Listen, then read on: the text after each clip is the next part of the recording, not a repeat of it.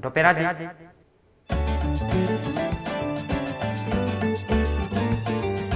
皆さんこんにちは。ロペライオチャンネルの川久保翼です。この番組は運転中や作業中の皆様に楽しんでいただくための輸入中古車専門店ロペライオがお送りするカーラジオとなっております。現在 YouTube チャンネルロペチューンとポッドキャストで配信中となっておりますのでぜひご登録ください。で今回はザマミさんと一緒にはい。ロペラジ収録したいと思います、どうぞよろしくお願いします、よろしくお願いいたします。はい、ザマミさん久々の登場なんですよね実はね、はいご無沙汰しておりました。はい、今日埼玉店でスマートブラバス、はい。交通ローカブリオはい。と,、えー、とポルシェの991の50周年アニバーサリー、はい。これ2台収録したんですけど、はい。えー今日がですね5月20日木曜日。はい。でね4月の収録がザーマンさんの,、ね、あのお休みのスケジュールもあったんで、そうですね。はい一旦ちょっとねここはお休みさせていただいて改めての収録となってたんでね。もうだいぶ嫌がって忘れてたでしょいやいやいやそんなことない。あそそれはさすがにない。はい。ね、で今日スマートブラバス、えーポルシェ限定車やりましたけど、はい。まず最初に今日はねスマートをね収録したんだよね、はい。で埼玉店の2階で収録をして、はいでその後にポルシェ収録したんですけど多分ね、公開はポルシェ先にしようかなとあ思って。なるほど。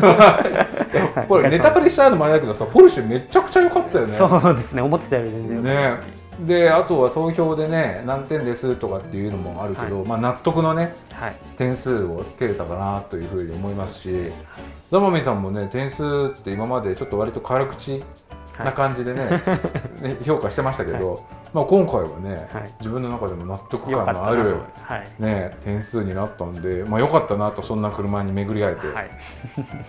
でもあれだったねその911のアニバーサリーモデルって、はい。はい。えー、と一応ね2014年モデルの、えー991がベースになっている、はい。えーアニバーサリー。はいで、ね、新車価格が1700万円。プラス、まあ、オプションはい。入るんですけど、1万8000キロ乗って店頭プライスが1850万円。はい。やっぱポルシェの限定車は強いね。そうですね。ね G クラスの限定車なんかも強いけどやっぱはい。ポルシェ911限定強いよね、そうです。でさこれさすごかったのがさえーっと、僕もね割となんかこんなに車に教えられる ドライビング？はい今今までは自分の中でこうやって運転しようってここで変速しようとか、はね、ここまで上げればこうとが出るんだろうなと思ったけどそんなことさせてくれない車だったっていう、そうですね。ねはい。本当にこれはね AI か何か人の人みたいなね、はい。脳みそを持ったそして感情も持ったマシン、はい。うん。でそれってどういうことって思うかもしれないけどそれはね動画見ていくとなるほどなっていうふうに思うかなって思うしね、すごかったねこれね。そうですね。かなりすごかったです。はい。大型ターボチャージャー。パワーアップキット。これがまたね強烈だったね。そうですね。正直舐めてかかってた。ね400馬力から430馬力になっただけでしょと思ったんだけどね。そうですね。それだけじゃなかった、はい。うん、ECU の、まあ、頭のエンジンを司る頭脳の部分が、まあ、チューニングされてるとこんだけ変わるんだなと。うん、ね。パワーアップだけじゃなくて、まあ、本当にフィーリングがここまで変わるんだなっていうのはちょっと驚きましたね。そうでしょ。だからね今回のこの驚きはザマミンさんが地元沖縄でプリウスで燃費を競って実は2位だったんですっていうぐらいびっくりした、逆にそんだけびっくりされてたんですね。そうそうそう。すごいじゃんその大会みたいな、ね、今度ね うちの車でもやってほしいなと思ったんだけどそうぜひねこれ楽しみにねしていただければなというふうにね思います。はい。あともう一台やったのが、えっと、スマートフォーツカブリオ、でスマートをねロペライオチャンネルでレビューしたのが多分初めてかもしれない。あそうなんですね。うん、第1回から見ているザマミさんですら多分ね、スマートを見てない、確かに、うん。でねスマートをやってお蔵入りになったことすらもなく、はい。そもそもレビューに上がってこなかった。ね、うん、で似たような車で言うと例えばねえっとシグネットとか、はい。昔やったことはあるんだけどね。はい。記憶にあります。う。ん、なんかまたこのスマートもねなんかいろいろ食わず嫌いなところあったかなと、スマート乗ってどうだったそうですね。見どころというか、見どころやっぱりなんていうんですかね車の完成度自体はやはりもともとベンツが思って作ってる分、まあ、あの一定水準はクリアしてるなっていうところと、うん。やっぱりあの車はなんていうんですかねパッケージングが一番の売りだったと思うので、うん。あんだけちっちゃいボディのなあの中に、まあ、ブラバスっていう、まあうん。超一流のチューニングブラブランドのものを入れてやっぱりおしゃれに乗るうん。っていうのがまあそ一番のなんていうんですかねあの車の売りうだと思うんで、やっぱりあの、まあ、男今回はあの男性2人での試乗だったんですけど、うん。まあ、それでもやっぱり絵にはなる車だったので絵になったのかな？なったと思いますよ。まあでもねスマートに乗ってくれたしね。スーツもなんかね かっこよかったし今日。なので、まあ、スーツの男2人で乗っても、あのかっこいい車だったのでこれが例えばあの女性の移動手段だったりだとか近くのお買い物っていうところでもやっぱり一つ生活の中に花を添えられる一台なのかなと思いました。なんかね途中で地元沖縄にスマートの見見かけるって話をしたら「いやあんまり見かけないっすね」みたいな、はい。でもあってもいいよね」でそうですね。あってもいいですね。だけど割とスマートぐらいの小さい車乗るんだったら軽自動車乗る人の方が多いかもしれない。でも軽よりも軽とは全く別物ですっていうね。そうですね。はい、ね愛車もラパンで軽乗ってるけど それと比較しても全然別物でしたっていうね、やっぱさすがそこは。まあどっちもさすがなねそうですね。いいところはあるんだけどやっぱフレームがしっかりしてたなっていう、そうですね。それこそ、なんていうんですか？ピラーじゃないですけど上のルーフのああね外せるもんね。それを、まあ、取った状態だとうん。そのルーフの、まあ、サイドを取った状態だと正直合成感とか落ちるのかなと思ったんですけどそんなこともなく、ね。オープンでもクローズでも快適にいけたなとあとねあれはかぶり大だからあれかもしれないけどぱね巻き込みはねやっぱ多かったな風の。うん。あと風の音？はい。これってねあのいろいろ車乗って思ったのは、はい。小さい車ほど巻き込み多い気がする。ああなるほど。でいや直近だともうロールスロイスのドーンやったし、はい。もうちょっと前行くとドロップヘッドクーペとはかやったんだけど、あれはもうねほんと風が気持ちよかったよ。同じスピードで走ってても、はいもう緩やかな風だったああやっぱそこまで計算された上で作られてるんですよねだからあのイメージしづらいかもしれないけど、はい。例えばジェットで、はい。ねまあ、湖なり海なりバーンって言ってい動くのと、はい。大きいクルーザーで同じ速度で走ってるのと受ける風がなんかちょっと違う感じするじゃん、はい。なんかねそれと一緒だった。なるほど。オープンカーは出かけゃいいんだよ。結論。結論。だともう優越感、はい。そしてあとは風すらもう心地よく感じる、うんうんそんなねモデルになるんだよ。そうかもしれないですね。うんうんそう。まあね今日はねその辺の2台をね、はい。収録してであと今後なんかそのザーメンさんの方で、はい。今埼玉店にいるけど、はい。この車なんか面白そうなんでやりたいんですとか、はい。ね、大好きな板フラのやつでもいいんだけど、はい。なんかある？えっとですね今だと、まあ、ちょっと次のタイミングまであのいるかは分かんないんですけど、えっと、いるっていうのはザマミックえっとあ僕僕じゃなくて。あ在在庫があるかどうか、ああびっくりしたびっくりした。もうもうやめるのかと思った。えっと、前型のコルベット C7 うーん。コルベットのマニュアルが今ちょうど入ってきてるんあですね。そうなんだ。はい、でまだちょっとあの歌集というかあ商品歌集。まあ、ちょっとお直ししておお客様に見ていただくために今あの、まあ、手を入れてる状態なんですけれどもいいね。それが来たらちょっとぜひやりたいなと。へえ下取り？えっと、あれは買い取りか何かだったと思う。まだ広告に出てないんだね。えっと、広告にはもしかしたら上がってないかそうもしれ出てない。はい、へええグレードは？グレードは、えっと、G51 なので、なるほど。いいね、はうちの日里君とかが大好きな感じの。そうですマニュアルか、はい、でそれこそあのそれが入ってくるって分かった時によく日立さんにもご飯連れてってもらうので、そのご飯の時に、うん。僕コルベットやりたいんですけどやっていいですか?」って言ったらそんな話すんだ「しますします。次の車何やんの?」みたいな話もよくするんですけど。あのいやもうコルベットもうコルベットはあの自分で乗ってるからいいしマニュアルはお前がやってくれっていうなるほどはね、い。ことを言言っていただいたので、はい、じゃあコルベットがいいなああでももともとさ国産が好きだったって言ってたじゃん、は。い、あの今さ GTR がさ、い。スカイラインがさ、123台 そうですね。あるよね。99年1980万円2000年の1950万円で98年の1980万円とすごいな2002年9000キロで2280万円はい。この辺とかさどうなの？もうぜひあの機会があるのであれば本当に、ね一応今のロペちゃんのルールだと国産車だから、サブちゃんにははなるんだけど、特別編っていうい形そうでね。ね、今これだけ在庫があるんだから、はい。メインチャンネルで別にやるのもありかなっていうそうですね。基本はねはい、輸入車の話をしようってことですけど特別編だったら別にいいんじゃないかな。はい。特別編何回もあるとあれ あれだけどね3ヶ月に1回ぐらい特別編あってもいいと思うんだよね,、はい、ねコラボ企画とかもそうですね。それこそこの3334のあたりの GTR っていうのはずっと僕がちっちゃい頃から欲しかった車の1台なのでへえそうなの。車屋のとしての知識だけじゃなくて個人的な感情も含めてめちゃくちゃ話せます、このあそう。333334えー、じ。ゃあやろっかこれ。それいいね。ね。まあ今こういう、まあ、ご時世になってそれこそ2年くらい前、僕がロペライ入ったぐらいだとうん。まあまだその時も高かったですけど、うん。でもどうやったら、まあ、無理なローンを組めばどうにかなるかなっていう金額だったんですけどもう無理なローンどころの話じゃなくなっちゃったので、これひどいよね。こんなに上がっちゃったんだよ。なのでまあそのその第2世代の GTR が好きな一人としては自分の好きな車の価値が上がるっていうのは喜ばしいことではあるんですけどそれと同時にやっぱりもういつか乗れると思った車だったんでそれがもういつか乗れるかなっていう価格帯の車になってしまったのでそこはやっぱり嬉しさ反面悲しさ反面なんか複雑な気持ちはずっとありますなるね。はい。これでも GTR 今4台あって、はい。1台が4ドはい。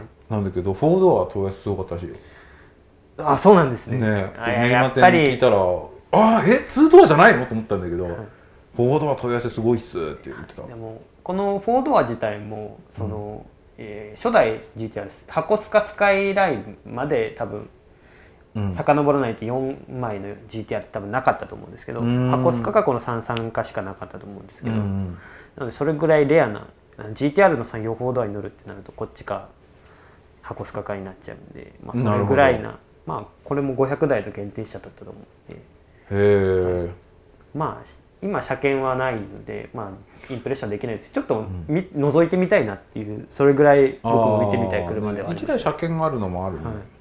これさでもやっぱりそのなんだろう。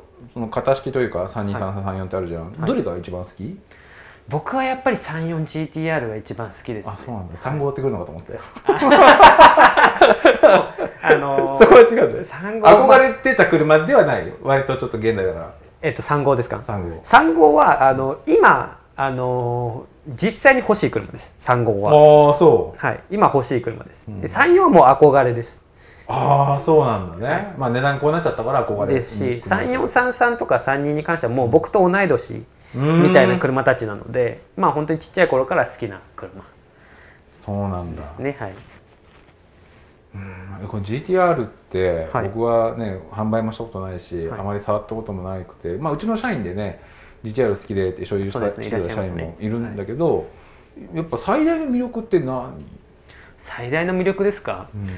そうですね。そう聞かれるとなんだろうって思うんですけど僕が好きな理由はやっぱりちっちゃい頃見てたあのワイルドスピードあのあちっちゃい頃になるんだも2んに出てくる、うん。えっ、とまあもう亡くなっちゃいました。ポール・ウォーカーが乗ってた青いはい。34GTR あれがやっぱり僕の中での一番のなんていうんですかあこの車かっこいいなって思った多分最初か2番目かぐらいな車。映画の影響。はい、あとはやっぱり GTR ってレースで活躍してきた車なので、32が多分レースで活躍してるってことだと思う、うんうん一番なんですけどあとはまあエンジンですかね。RB26DTT っていう、うん。まあここまでいくともうオタクっぽいお話になっちゃうんですけど、うん。やっぱりそのエンジンの回る音とかフィーリングとか。まあ、あとはもうその車が背負ってるバックグラウンドの伝説的なお話だったりとかこういうことがあの時誰が乗っててこういう勝ち方をしてからじゃあ同じエンジンを積んだこの車に乗りたいっていうもう本当に何ですかね本当に憧れもう単純に憧れですかね。そうなんだ、はやっぱその映画の影響っていうのはやっぱりアストンマーチンも同じ、アストンも一緒ですね007見てはい。かっこいいな。かっこいい。影響されやすいかもしれないですね そこね。最近そういう映画は出会ってないの？最近そういう映画ですか？うーん車カマロ カマロとかも好きですよ。は、うん。カマロとかも好きなんですけど、うん。なんて言うんですかね。最近やっぱりちっちゃい頃受けたイメージっていうのがあまりにも大きすぎて、そのインパクトを超える車にまだ出会えてないかのかなっていうのはそうなんだ。ありますね。でもね、はい。僕もねあんまりその映画で影響を受けるっていうのは車ではなかったの、はい。かっこいいなと思ったけど。でもそう言ってみればね Y スピの最初かな。Y スピだったかな、い。忘れちゃったけどポルシェの996がはい。ショールームに並んでて、はい。それを盗むっていうところから始まる映画があったんだけど、あれ見てポルシェってすげえかっけえと思って。うん。やっぱそうですよね。で996って当時僕が入社した時に現行モデルで出てたモデルだったから、あああの映画に出てたこれだみたいな。えー、ちょっと乗ってみようみたいなとかね。確かにそういうのはあったなと思って。何の映画だったんだろうなあの。最初に。996を盗む。996盗む普通の彼らだったんだよね。でショールームから盗んで窓ガラス突き破ってはい。もうブワーンってもうね飛ばしていくなんかね車を盗む映画だった、い。いろいろ。で何年モデルのなんとかだああ分かんない。分かる方はコメント欄にお願いします。そう。確かにね。そういうのあったかもしれない。でもなんか今もなんかそういうの欲しい。なんかねこの間あの練馬店の、まあ、久里とかも言ってたんだけど、えっ、とね韓国ドラマはい。がネットフィリックスかなんかでやってて、はい。なんかレンジローバーがめちゃめちゃ出てくるあ、そうです、ドラマがあるって愛の不時着地です。あ、あれもめちゃくちゃ。そうそう。見たことある？いやもうそれもその話をあの、ん。日里さんとご飯に行った時に、うん。これ見ろっつって。あ、見ろって？このベラールか結局ベラールなんですけど。あ、ベラールなんだ。よ。ベラールがめちゃくちゃ出てくるんですよ。ガンメタの日里さんガンメタの車好きなんで、確かにね、ガンメタ好き人間だよね。なんでああ確かにベラールかっこいいなってで、今度レンジが欲しいです。で、練馬店の店長もレンジ乗ってて、やっぱこれ見てたって言うんだよね。ああなるほど。そうなの？みたいな。うーん。でも、あの、今日さ、話したけど、道中で、あの、レンジボーグの現行モデルを、同じエリア管轄ナンバーの車が前走ってて、ああ、色も一緒だって。あ、俺もこんな感じなんだって。眺めてるのはすごく良かった。で向こうもおっと気づいて俺の後ろに入って 2台並んでみたいな ああいいねみたいなだけどちょっとなんか渋滞かなんかがしちゃって、そっちの車が前自分より前にいた。はい。だから僕もその車の後ろについてあえて。でまたそうして一緒にね。プチツーリンそうプチツーリングして、でまた横に並んで。でおお互い目と目合わせないんだけどおおいいねみたいな、うん、ああいうのよかったな。そうですね。そう。本当はね話しかけたかったんだけどね。まあこんなご時世だから。そうですね確かに。そう。そういうのあると思う、でもラパンもさだって乗ってたらラパン結構見るってそうですね。やっぱりあの自分の乗ってる車だと目につくようになりましたね。いそれこそラパンを譲り受けるまではうん。別に気に留めることなんてなかったんですけど、そうだよね、はい。でそそういうのあるかもしれないですね。なおさら、まあ、ラパンでこんな感じなんで輸入車みたいな本当に好きで乗っている方だと、なおさらなのかなっていうのは感じますよね、はい、今はなんか欲しい車ないの？欲しい車ですか？実は狙ってますみたいいやそれこそあのー輸入車だと、うん。あのーコルベットが欲しいです、あそう？はい、あの平田さんが乗られてる方ではなくて一つ前、えー、とあー。現行型から言うと2つ前はいはい。の、えーまあ、GO6 っていう、うん。まあ、ちょっとスポーツグレードっていうかうんうんがあるんですけど、その車が7リッターの NA なんですよ。うーん。激しいねであのまあもちろんアメ車なのであのなんていうんですかね。まあパフォーマンスも高いんですけどスペックがほぼ430と一緒。重さしかり馬力しかり。馬力に関しては430よりも高いんですけどうん。その車を500万円ぐらいで買えるんだったらちょっと大きいそのどでか排気量の 車をの乗りながらそういうハイパフォーマンスカーを乗るっていうのはいいのかなと思います。であとはまあ本当に最近ふと思っただけなんですけど、35GTR とかもあ魅力的だなっていうのはなるほどね。ね。はい、35GTR の方が値段安いもんね。そうなんですよ。うーん。てっきり一人用スパイダー来るのかなって思って。意外にもコルベット。はい。やっぱうちの会社の人ってみんな影響されやすいね。かもしれない自分しかりあとですねこれちょっと皆さんにお知らせなんですけど、はい。えー、とサブチャンもメインチャンネルも今やってるんですけど、えーとね、動画のショート機能っていうものをねちょっと使って今テスト配信何回かやってます。でこのショートっていうのは60秒以内の動画を本当は縦で撮るといい。です、動画って普通横で撮るじゃん。はい。で縦で撮ったものを配信するとショートっていう方の動画になるんで、よくスマホとかで見ると横にスクロールできるショート動画っていうのがいくつかある。そうですね。もう TikTok みたいな、そうですね。はい。そう。あれをね今ちょっとテスト配信してるんで多少なんだこれとかって思う方いらっしゃるかもしれないですけども、ね、そういうものもちょっとねコンテンツとしてやっていこうかなと、で僕ね Tik 一応ね自分のアカウントで、えー、とインスタグラムツイッター、TikTok えー、とあとはまあロペちゃんサブちゃんって、はい。まあ、5つ SNS をまあ管理はしてるんですけど、まあ、TikTok はほとんどやってないああはい。なんか割となんか踊るイメージが強くて。まあ確かにね。踊ってもしょうがないじゃんって。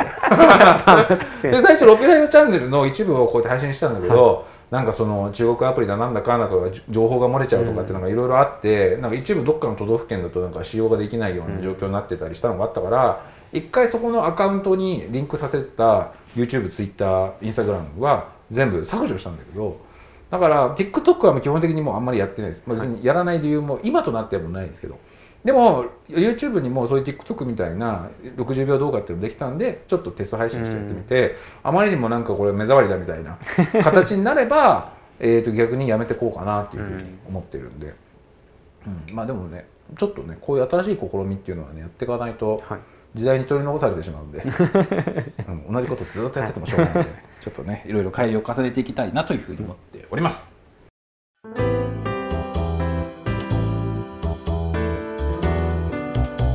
はい。それでは今回のロッペチューンはこれにて終了となります。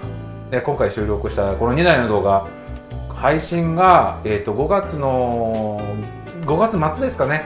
多分今日が20日なんで、えー、と26とか27とかそのあたりの週でははい。配信できると思いますので楽しみにご覧いただければというふうに思います。それではロペラジこれで終了です。ありがとうございました。ありがとうございました。